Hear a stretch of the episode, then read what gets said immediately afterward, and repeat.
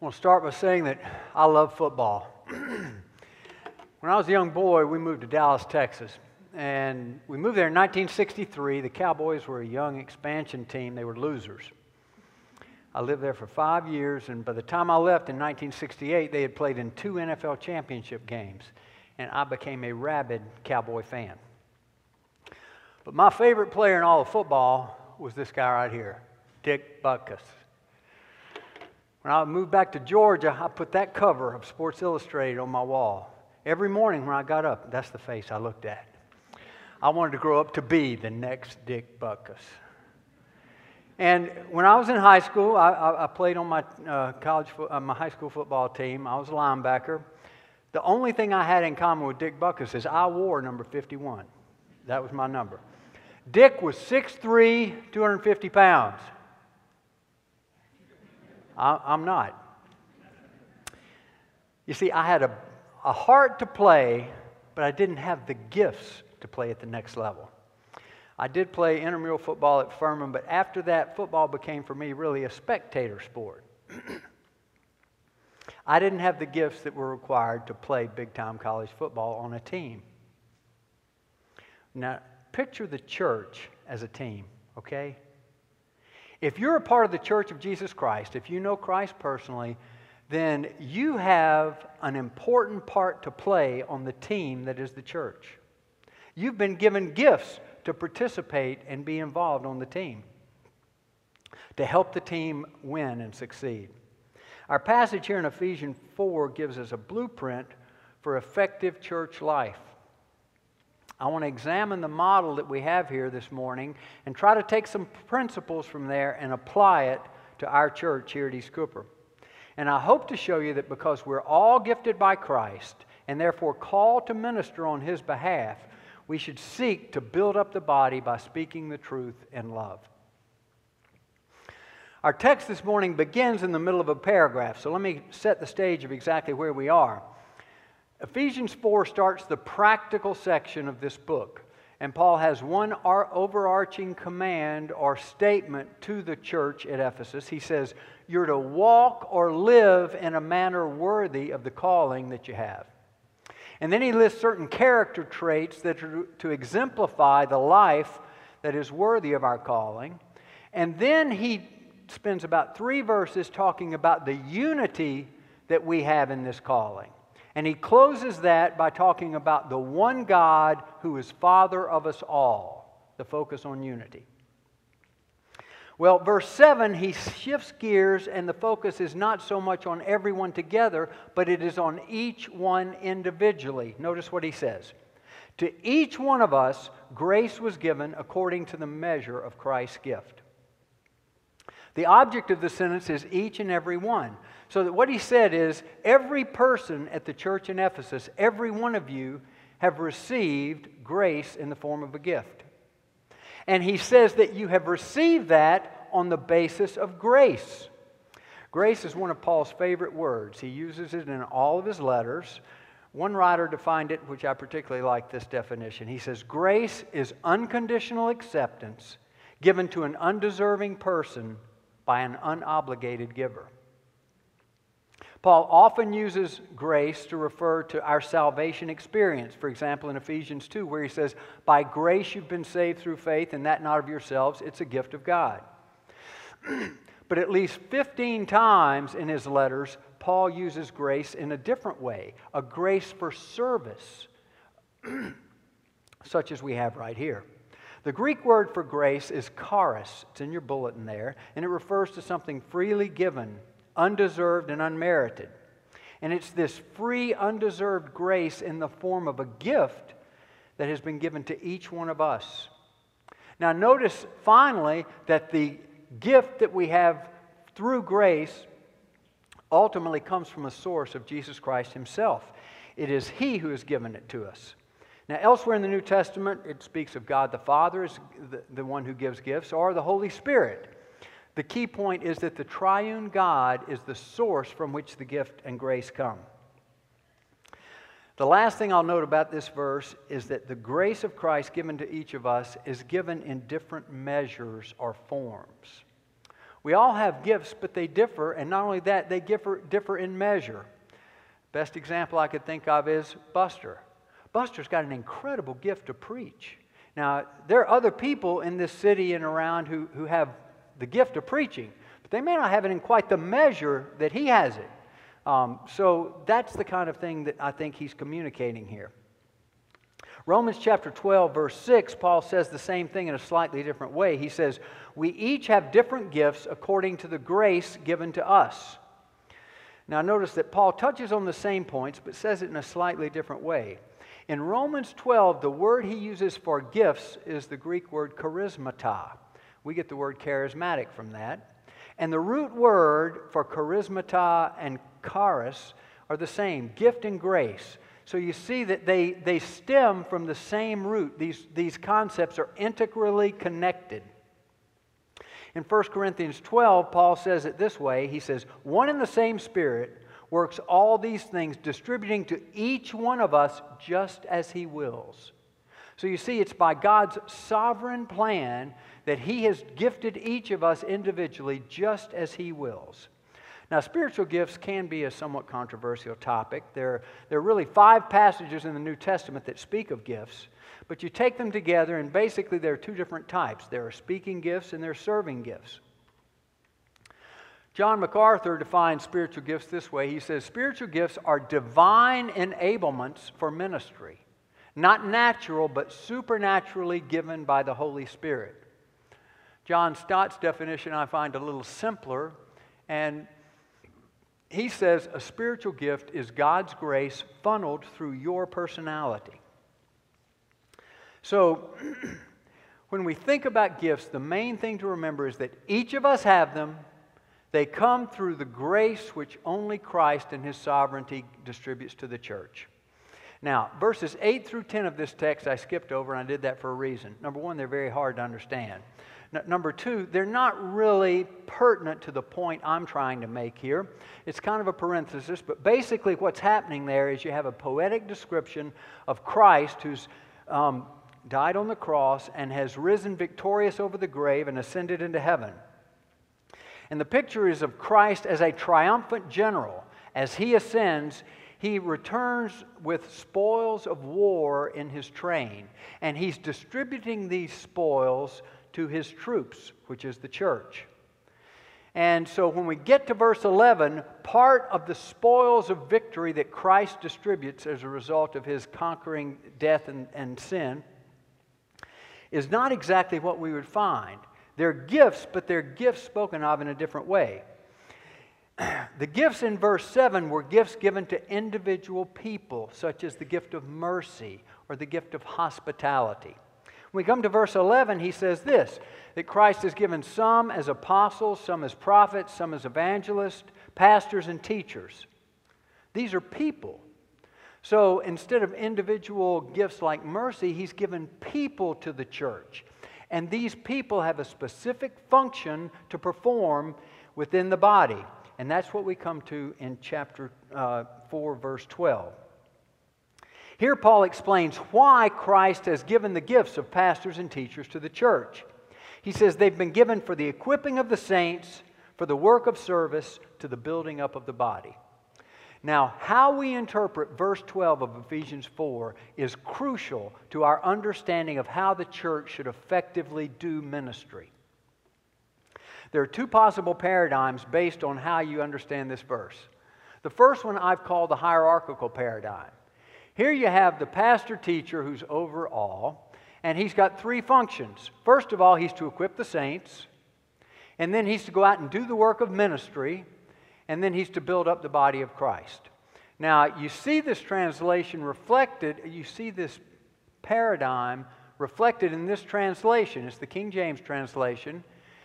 He's given the pastor for the perfecting of the saints, comma, that's one job, then the work of ministry, two, and edifying the body of Christ, three.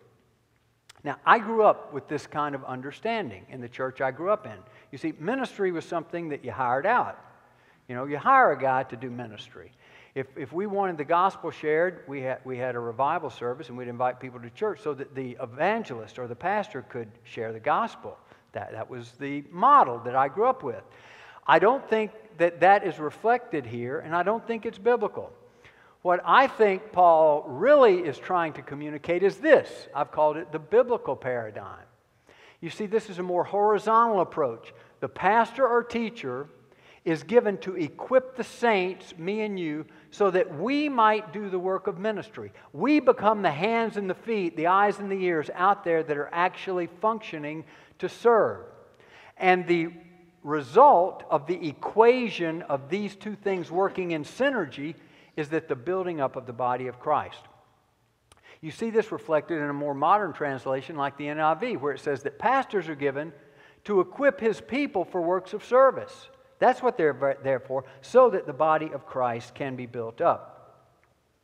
John Stott speaks about it this way. He says, The New Testament envisions ministry not as the prerogative of a clerical elite, but as the privileged calling of all the people of God. Thank God that in our generation, this biblical vision of every member in ministry is taking a firm hold in the church. So the dichotomy between uh, clergy and layman is a false one, and it creates a false idea that only these special people, these holy ones, are privileged to do the work and have the responsibility for ministry. I don't think that's a biblical idea. Each of us have been given gifts, and we've been given them so that the pastors and teachers can develop those within us that we might use them for effective service. J.I. Packer expands on the idea this way. He says Paul's emphasis on the universality of spiritual gifts to Christians, with its corollary that every member ministry in the body of Christ should be the rule everywhere, has been received widely in recent years. It's a good thing. Still, lay passivity persists in many churches. Paul's vision of church growth has to do with Christians expressing Christ to each other in all sorts of mutual service, support, and help as love dictates. Many of you might remember last year we uh, had a, an initiative throughout our church. It was church wide. It was called Kingdom Impact.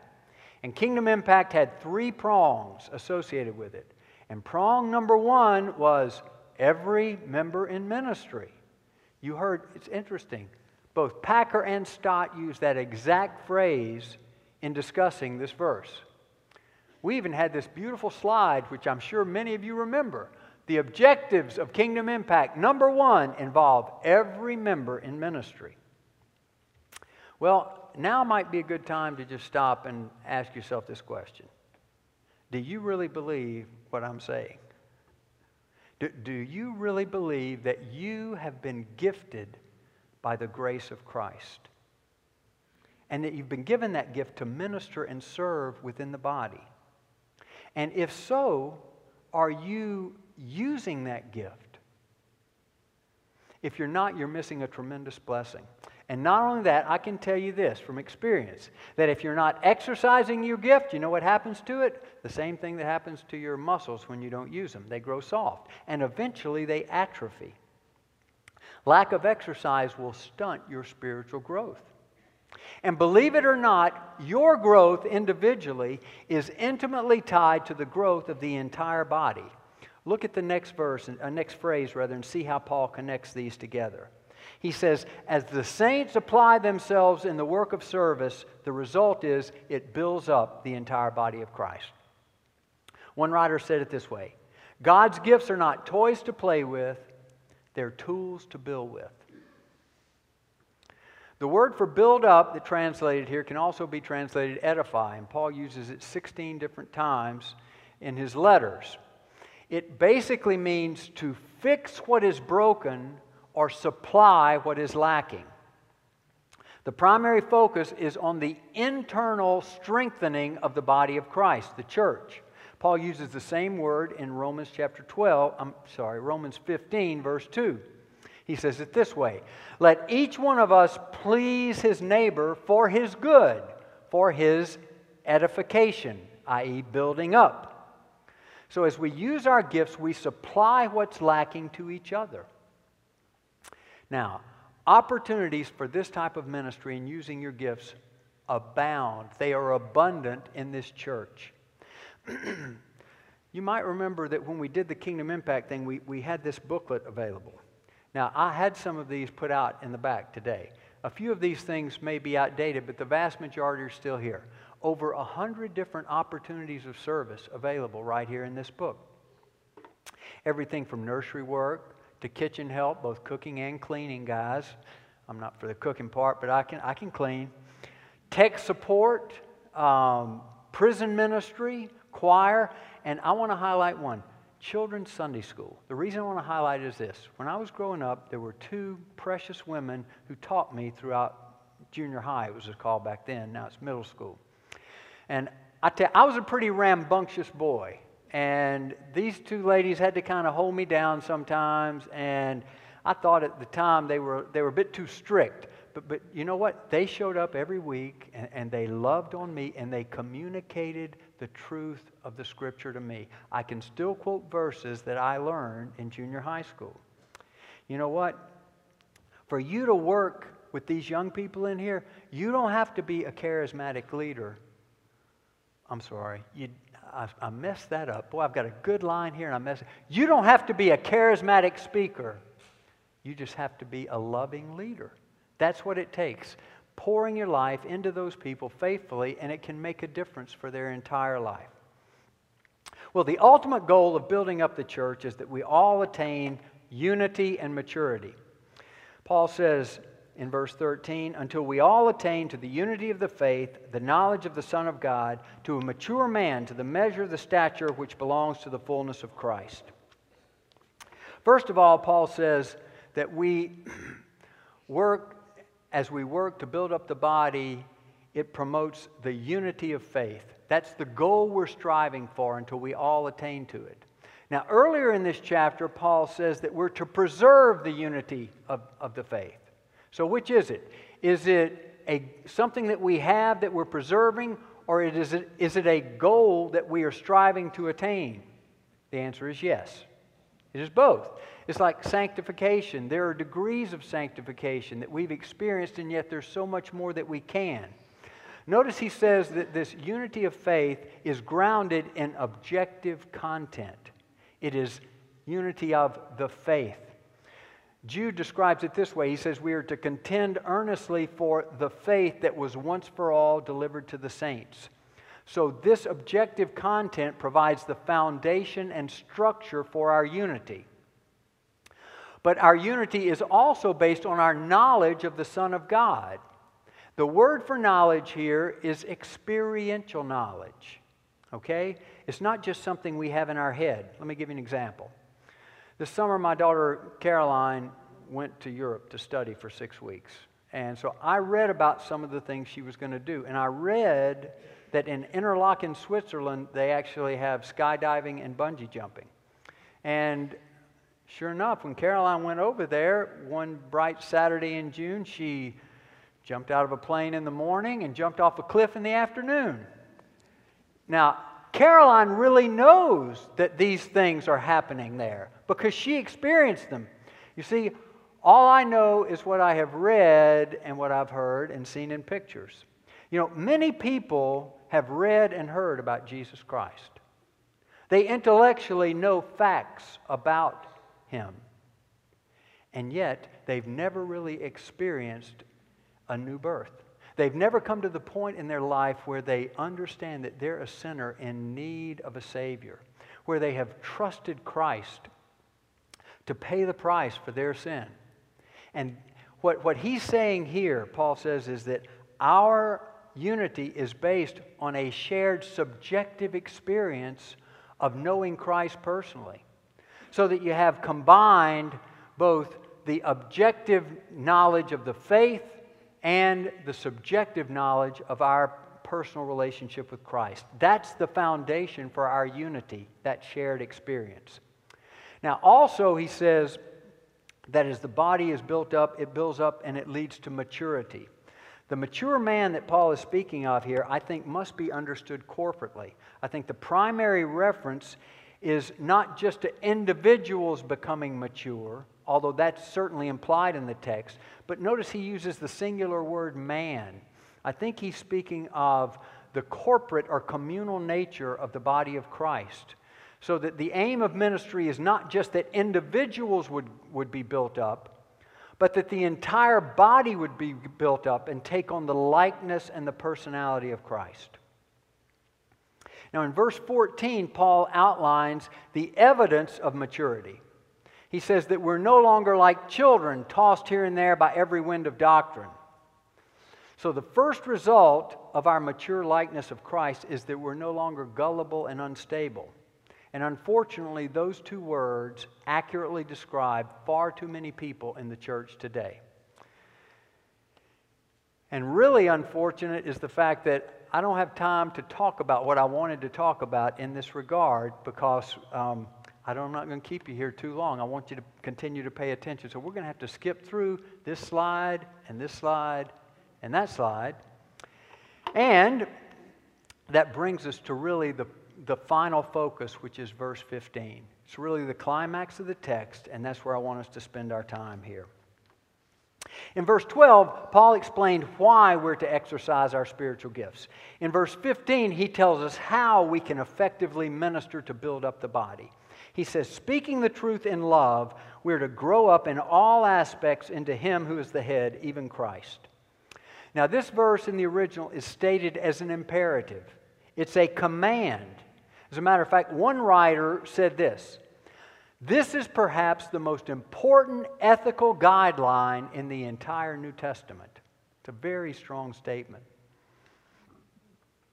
Now, some people go to this text and they apply it this way. They say, what Paul's really talking about here is the importance of telling the truth. Now, obviously, the Ten Commandments tell us that that is so. It is absolutely consistent with the biblical message. As a matter of fact, in verse 25 of this chapter, Paul says this Laying aside falsehood, you should speak truth, each one of you, to the other.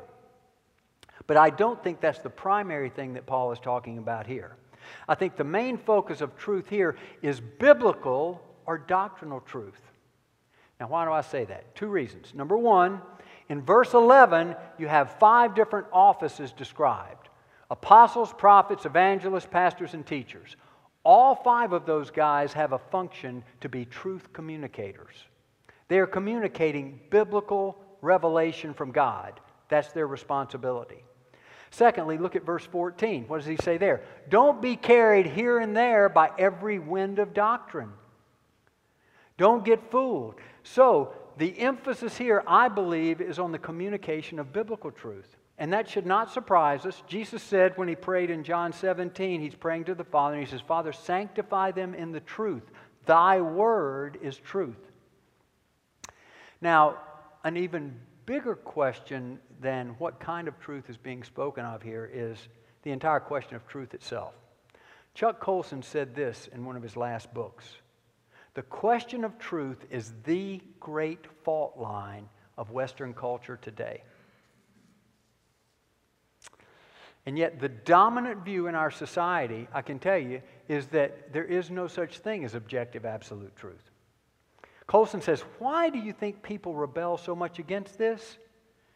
He says, Well, human nature wants to resist the claims of that truth upon us. We cling to the idea, Colson says, that we can create our own truth. If something works for you, then it's true for you. But if something different is true and works for me, then we have different kinds of truth. Let, let me share this illustration. I'll never forget, I was at a convention uh, several years ago, and I was in a conversation with a Jewish lawyer who's a, uh, actually a friend of mine. And we're discussing the truth claims of Christianity and Judaism. And the, the, sub, uh, the discussion is amicable, but it starts to get intense. Okay, starts to get a little tense. So we have this female at our table, and she's feeling uncomfortable, and she says, I think you're both right. And I said, Holly, Holly, listen, I may be right, or Steve may be right. But one thing is for certain we cannot both be right. You see, based on the laws of logic, that is correct. But unfortunately, many people today don't understand or use the laws of logic in our society. Francis Schaeffer delivered a famous address at the International Congress of World Evangelism in 1974. He titled this address, Two Contents, Two Realities. The first content that he addressed was the importance of sound doctrine. Schaeffer said this Christianity is a specific body of truth. But get this now. In the original language, the word for truth here is actually a verb. It's a verb. So, so you could translate this literally truthing in love. Truthing in love. The thought is that truth is not just something you know here, but it's something that is actually applied and lived out in your everyday life. Mere truth alone is not enough. Schaeffer said this. He said, The end of Christianity is not just the repetition of mere propositions. After having the correct propositions, the end of the matter is love to God and our neighbor. A dead, ugly orthodoxy must be rejected as sub Christian. So you see, the truth can't just be spoken, it's got to be reflected in our daily lives. In Romans 12, Paul connects love and gifts, just like this passage. Do you see this passage? He spoke about gifts, now he's talking about love. In 1 Corinthians chapter uh, 13, you have the very famous love chapter. Do you know what it's sandwiched between? Chapter 12 and chapter 14 are a the fullest discussion in all the Bible of spiritual gifts. Close connection. You see, these gifts can't exist apart from love. In Romans 12, Paul says it this way. He connects the gifts and the love, and he says, Be devoted to one another in brotherly love. Now, the word he uses there for be devoted is the word that we use for the devotion of a parent to a child. Now, think about if you have a child this morning, you, just think a little bit about what that kind of devotion is really like. The kind of devotion you have for your children. That's the kind of devotion we're to exhibit to one another. The second thing he says is that devotion should be expressed in brotherly love. Both of these concepts are family concepts. You see that? I've got one brother in the whole world, one blood brother. And I love him uh, so dearly. And, and what Paul is saying is that our love for family should be the same type and intensity of love we express within the body of Christ. Francis Schaeffer described it this way. I love this. He says, The Bible speaks of the beauty of human relationships. I could call it love, but we've so demoted that word that it's often meaningless. So I use the word beauty. There should be an observable beauty for the world to see in the way true Christians treat each other. I want to share you an, an example of someone who recently spoke the truth in love to me. Some of you may know that this past week, my daughter Brooke became Miss South Carolina. And the week before, uh, she had her interview on Monday, and she was nervous about it. And I got a phone call from Lolly Campson. And um, she was asking about tickets for Saturday night, and I told her, hey, by the way, Brooke has her interview this afternoon, so if you think about it, say a prayer for her. Lolly goes, what are you doing right now? I said, well, um, I'm, I'm driving down the road in my truck. She said, well, don't close your eyes, but, but bow your heart. She said, I want to pray for her right now. And so Lolly proceeded to pray the most precious prayer and just reminding me of the truth of God's sovereignty and of God's promised presence to be with his children and to be with Brooke. And I was incredibly touched. And, and so Brooke calls me after the interview and tells me about um, how it went. And, and I shared with her how she'd been prayed for. And she teared up on, on the phone. And, and we talked about the, the meaningful way that she communicated love and graced both of us by speaking truth. So Schaeffer says that if we don't show this kind of love, that it really negates our confession. You see, men should see within the church an alternative way that we treat each other. Schaeffer says that the mark of the Christian is love. Jesus in John chapter 13 said, A new commandment I give you, that you love one another, even as I have loved you, that you also love one another. By this, all men will know that you're my disciples. You see, we have to show the reality of Christ by the way we interact with one another. Schaeffer closes his two contents, two realities with this. We need two orthodoxies. First, an orthodoxy of doctrine, and second, an orthodoxy of community. We've got to live out our love in everyday relationships. Chuck Swindoll is the president of Dallas Seminary, and he says there's three key components of this community exercise of love. The first is commitment to one another. He says, Look at the apostles. In Acts chapter 2, it says that the apostles devoted themselves to fellowship. It was, it was something that was intentional in the way they lived their lives. They were devoted to it, they, they were committed to involvement with one another within the church. Second thing that Swindoll talks about in showing forth this community love is it involves vulnerability. Paul says in 1 Corinthians 12 that if, if one part of the body is suffering, that then we all suffer. That there has to be in relationships a vulnerability and, and a willingness to be open about who we really are, our own hurts and struggles. Finally, he talks about the third element as accountability. He says, if we really are members of one another, which is what the Bible says, then we have to hold each other accountable in these relationships. We're all called to be love contributors, not just love consumers. I confess that I went through a period in my life where I really neg- neglected this kind of commitment and accountability. Um, and then several years ago, I decided to join Man to Man. About three years ago, we started, and we come together every Friday morning during the year. we take off time in the summer, but uh, it, it, we meet down in the, in the gym and we have breakfast, and then Buster shares a brief message from the Word, and then we sit down with the same guys every week, and we try to apply that Word in our own lives, and we pray for each other, and we share each other's hurts, and we celebrate each other's victories, and I've really grown to love those guys. In addition to that, I meet with a young man on a very regular basis uh, when he's not traveling, and we share fellowship and mutual encouragement around God's Word. My wife says that my heart's so obstinate, I need two forms of accountability in my life. So, so that's, that's what I've got. But anyway, wh- what about you? What about you? You know, we have a new church year starting just around the corner. Think about how this text might apply to your life next year. Maybe it's time for you to think about joining a community group and getting connected with other people in this body to develop these kind of relationships. Maybe it's a women's Bible study or man to man. There are great opportunities to do what Schaeffer calls develop the beauty of human relationships and speak the truth to love one to another. Notice in verse 15 that as we do this, as we follow this command, we all grow up into Christ. The main verb there is actually a command. He says, Let us all grow up. Eh, that's our duty as Christians.